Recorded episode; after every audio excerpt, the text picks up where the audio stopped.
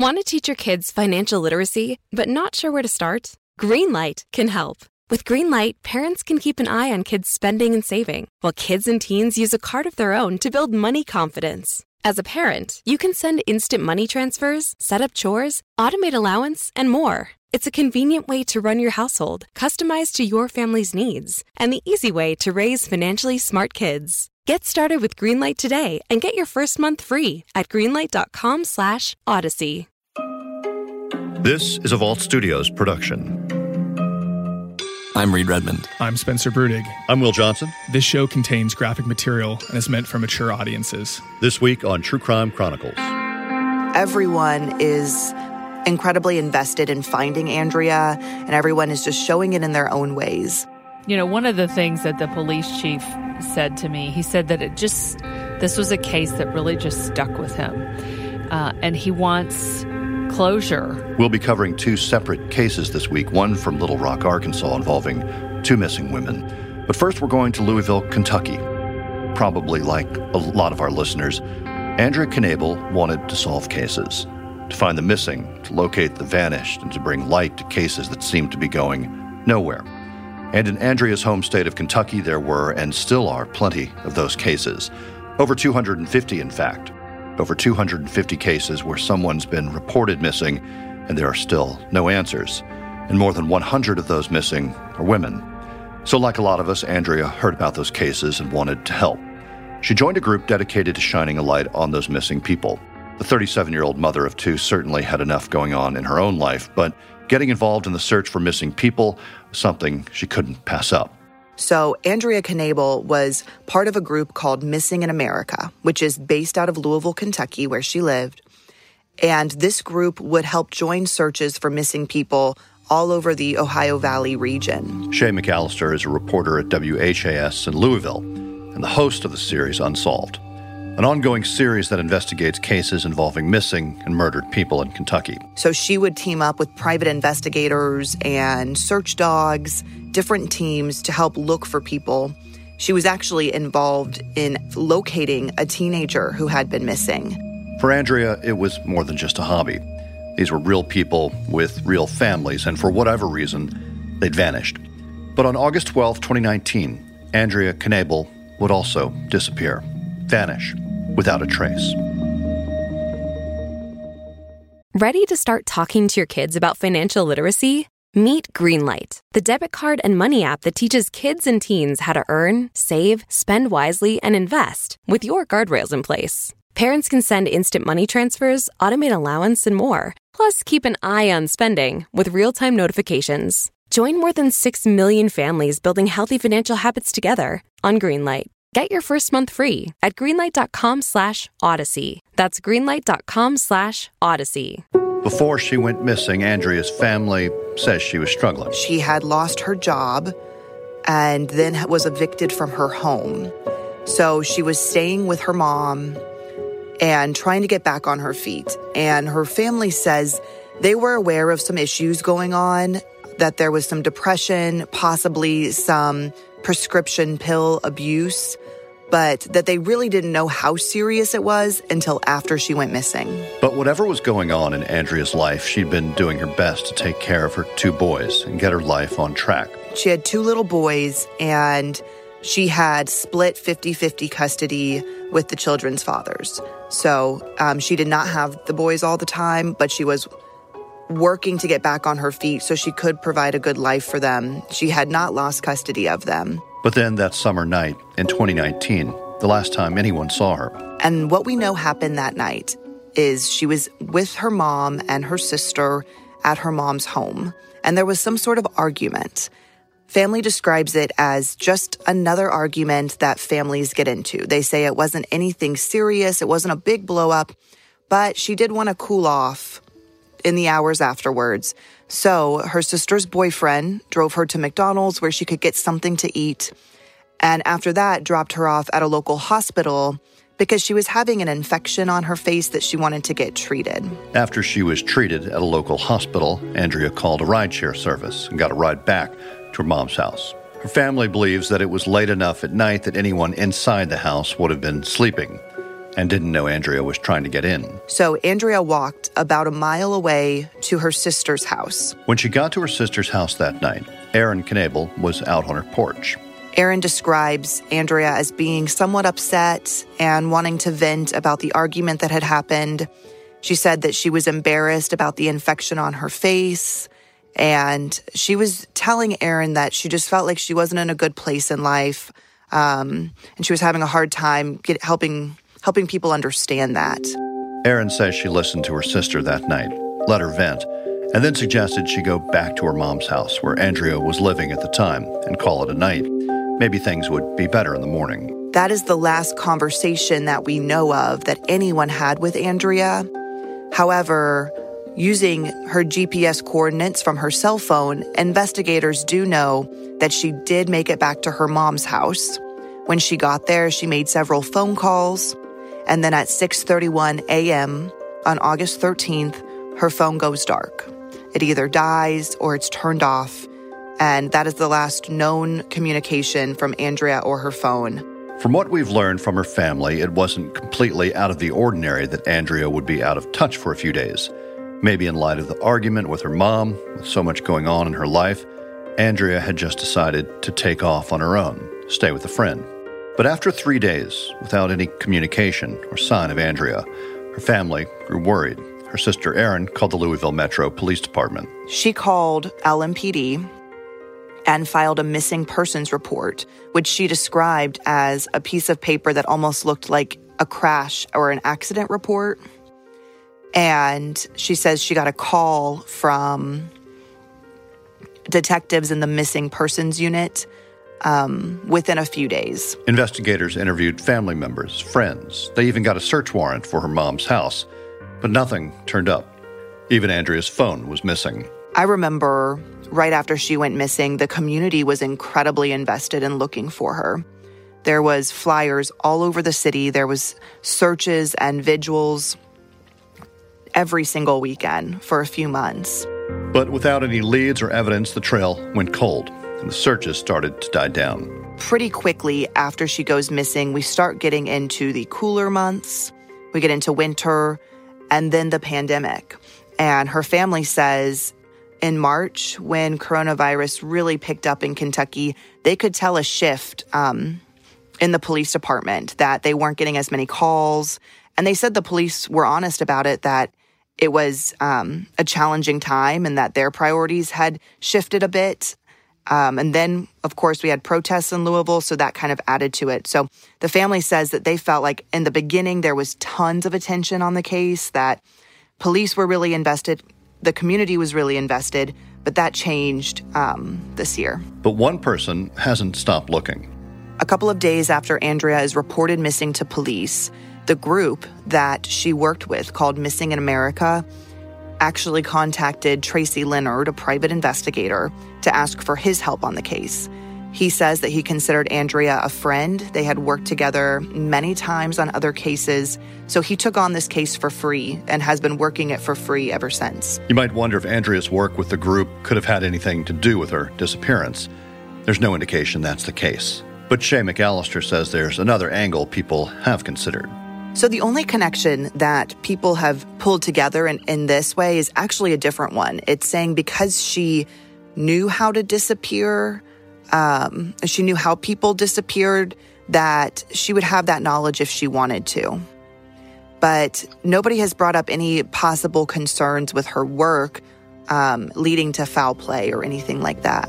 Her family, Andrea's father and her sister Erin, dismissed the idea that she would have taken steps to disappear on her own. Both her family and the private investigator say, you know, she was an excellent mother. She was working hard to get back on her feet. She never would have left her children. The people who bring up that theory, um, I think, are just trying to bring up. They're the you know the conspiracy theorists that we always have in this true crime world. But I think the people who are closest to the case believe that um, she did not walk away from this life, that she is not missing by choice, and that something happened. Though they also say that they want to hold on to hope because there's no evidence of foul play, that she could be somewhere and that she can be found. Other aspects of Andrea's life before she disappeared provide more plausible theories, according to her family. Her dad is pretty open about um, the fact that Andrea befriended a lot of different people, and some of those people maybe weren't the best for her. They they say the family says that they learned a lot more after she went missing about exactly what she had been going through, and that um, there was some difficult and potentially dangerous situations happening with the group of people she was spending time with. So far, those connections and theories haven't gone anywhere. Andrea remains one of the more than 250 people reported missing in Kentucky. But like so many cases of missing people, her family regularly responds to reports that someone has spotted Andrea, a glimmer of hope that rises up and then crashes down. The possible leads never really slowed down. The private investigator and the family have told us that they have had more than 200 potential sightings of Andrea, that they are constantly being sent pictures and surveillance videos of people who think they've seen Andrea, but when they go to follow up, it's never her but they said it happens all the time. And her dad will actually go and drive to these places and track down these people just to be sure. Um, and the private investigator does the same thing. He says that they're always quick to respond on the just in case, but they haven't had one pan out yet. But really, I mean, more than 200 sightings in 15 months is pretty incredible for a missing persons case. It's likely Andrea's family pays attention when more sobering news comes in, like the discovery of human remains found earlier this year by a farmer near the Washington and Nelson County line, not too far from Louisville. The FBI released a description of the person, a woman aged 24 to 82 between 5'2 and 5'9. It led many to believe that the remains could be those of another missing woman, Bardstown mother Crystal Rogers, missing since July 2015. Just recently, analysis of those remains determined that they are not Rogers, and at this point they remain unidentified. And the search for Andrea Knabel, like the search for hundreds of others in Kentucky, goes on. Any information that could lead to Andrea or could help investigators in this case can be reported anonymously to 502 574 LMPD. Our thanks to Shay McAlister at WHAS 11 in Louisville, Kentucky. One final note Shay has a Facebook page for her Unsolved series if you'd like to learn more. As she'll tell you, it's a series that's taken on a life of its own since launching a few years ago. So that started a couple of years ago. We called it Unsolved. We have the Facebook page Unsolved Insiders because we know that social media is the way to spread information. And it has just grown tremendously in the last few years to the point where we're not only covering cold cases now, but cases of missing and murdered people that just don't have resolution. Up next on True Crime Chronicles, we're going to Little Rock, Arkansas, where five years ago, a fisherman on the Arkansas River made a horrifying discovery. You know, the Arkansas River flows all the way from Colorado through the center of our city. Dawn Scott is a news anchor at KTHV in Little Rock. You know, it was December and a man was out fishing. The weather was pretty nice that day. And in his net, uh, he caught a leg, a human leg, and immediately called police. And of course, all the stations here covered it. We all covered it. The newspapers covered it. And it was a real mystery. No, you know, no one who knew who it belonged to. Um, of course, detectives started matching DNA to several people who, you know, were missing and or murdered. And it came back uh, connected to one of two women who went missing in North Little Rock, Arkansas, just north of the river. They had been missing nearly two years. The woman's name was Shakina Burnett. She was just 36 years old, and for two years her family had been searching for answers. She disappeared on January 9th, 2014. That's the last time she'd been seen by anyone. But what made her disappearance even more bizarre was the fact that just days later, another woman was reported missing in Little Rock. Her name was Terkesa Wallace, and as it turns out, the two women reported missing right around the same time knew one another. They did run in some similar circles. They knew some of the same people. Um, they were friendly with one another. I don't know that you would say they were best friends, but they were definitely together the night before each turned up missing. As detectives started their investigation, they learned more about the 34 year old woman's last known movements. Terkesa had dropped her son off with the boy's father's mother, so the boy's grandmother. And a family member told me that it was really odd that usually someone walked the boy who was about five years old at the time to the door, but on this specific day, he went around to the back door and he was alone. And family members noted that that was odd. The family members of Terkesa had said that she never would have left her son. She just never would have. She may have left him for a night or two, but she never would have left him for longer than that. At least without calling or some indication that she uh, was going to be gone. Two women around the same age, two women who knew one another and now both missing, and two families left in anguish, wondering where they were, what happened, and a five year old boy left without his mother. And then that December day in 2015 and the discovery of a leg in the Arkansas River. But of course, you know, as a parent, you never want to believe that your child is dead. I mean, even her father doesn't still to this day understand what happened to her and tries to reason with himself. He shared with me that, you know, he a person could live without a leg. You know, give us more. We want more. We want to know what happened. Using cell phone records and text messages, Police determined that on that day in January 2014, when both women were last seen, they were in fact together and even communicating. And the reason we know that is that detectives were able to locate their cell phone records and the towers um, from which the cell phone was pinging, and both of their phones pretty much just shut off right at the same time. And then no one ever heard from them again.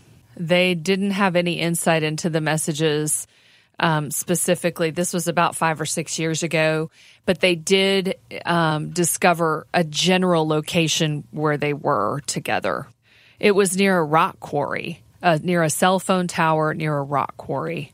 They even searched um, like a pond near the rock quarry. They're very, very deep waters, and they sent divers looking there, and they never found anything.